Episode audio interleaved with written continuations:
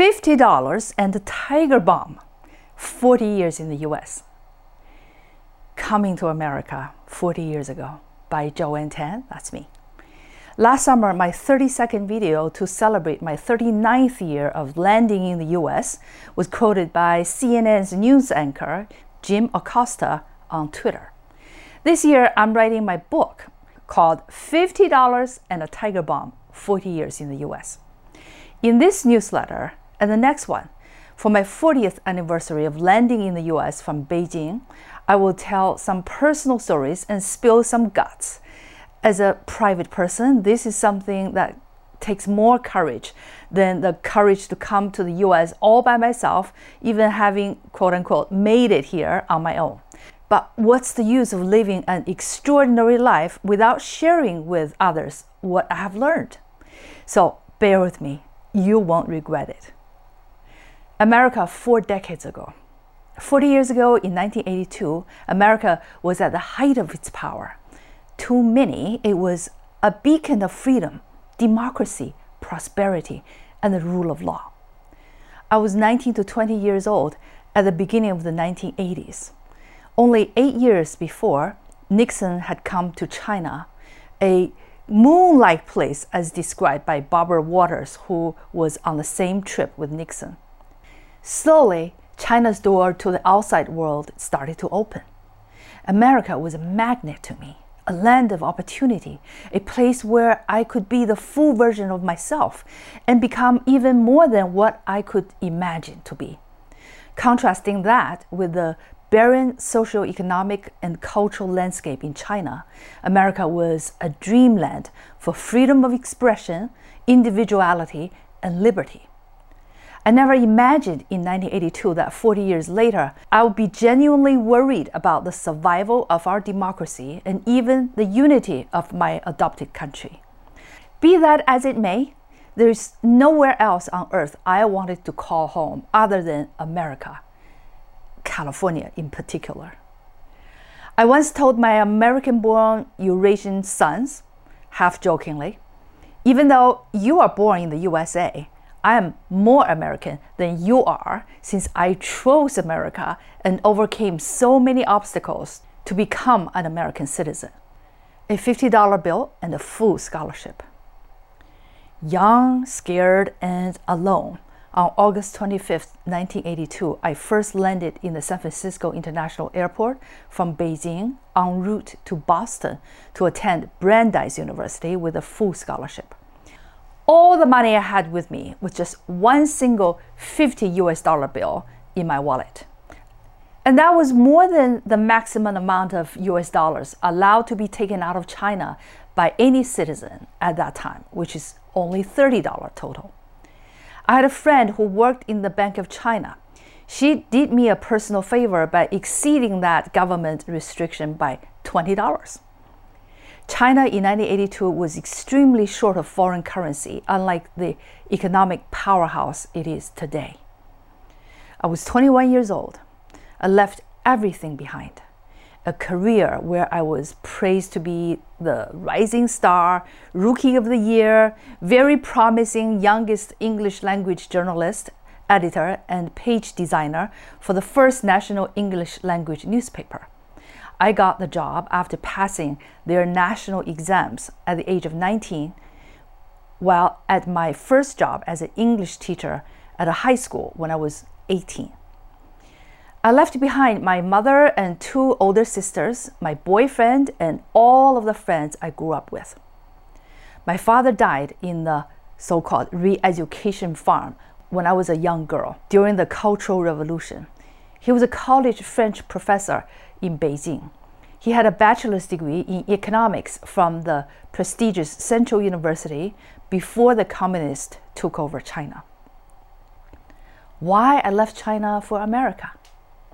For lack of a better analogy, my single minded drive to come to the United States was like that of a salmon swimming thousands of miles against all odds, sometimes upstream, sometimes jumping over seemingly impossible barriers to get to where it all began, just to spawn and die. Before I left China, I knew all along that I wanted to live in the United States for good. With hindsight, there were many reasons, conscious and subconscious. Was it due to my desire to receive the best possible higher education? Was it driven by my curiosity about America? Was it because of the stifling political and cultural framework in China? Was it caused by my intuitive foresight about the incompatibility of my values, beliefs, and individuality with a conformity based society in communist China? Yes, all of the above and more. Perhaps the training I got as an editor and page designer from journalists from the US, UK, and Australia when I was 19, 20 years old exposed to me a refreshingly free way of thinking and living, so different from the controlled and suppressive society in China back then. My soul longed to break free from the political framework. My mind thirsted for a free world not based on party lines.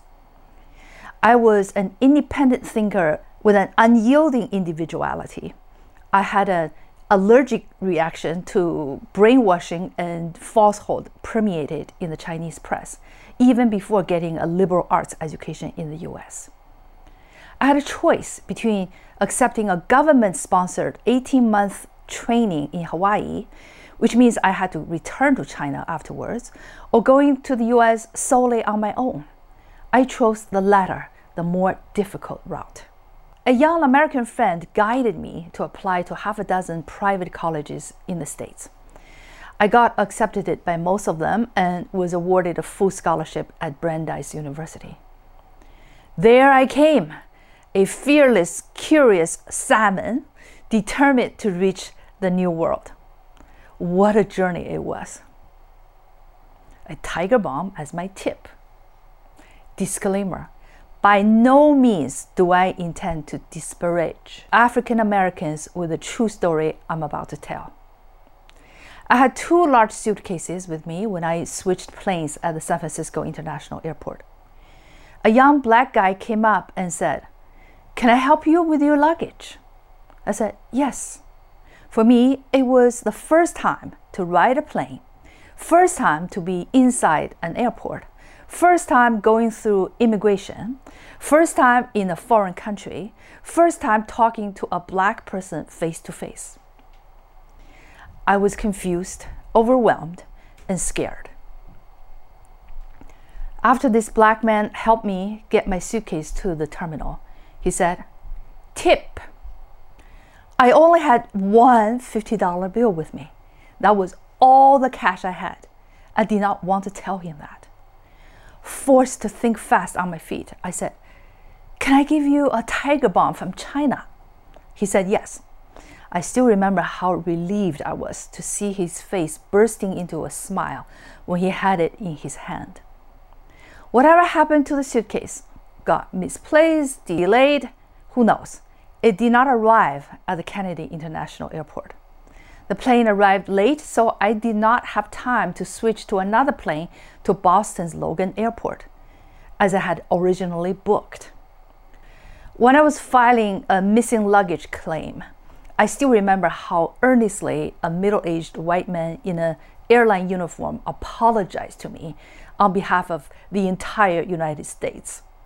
I still remember his sincere face and his moving voice. I will personally make sure that your suitcase will be delivered to your university. I ended up following a group of government sponsored Chinese students to the Chinese consulate in New York to stay overnight with another young female student. I was kind of shocked to see that she kept the metal utensils from the airline instead of letting flight attendants take them back. Wasn't that shoplifting? I was thinking. At that time, airplanes did not use plastic utensils. Several days later, after taking Greyhound from New York City to Boston with these Chinese students who were going to MIT, the suitcase arrived at Brandeis University. In my next newsletter, I will continue with overcoming the impossibles. This is written by Joanne Tan, all rights reserved, edited by Susan Olson. Stay tuned. You won't be bored. Thank you.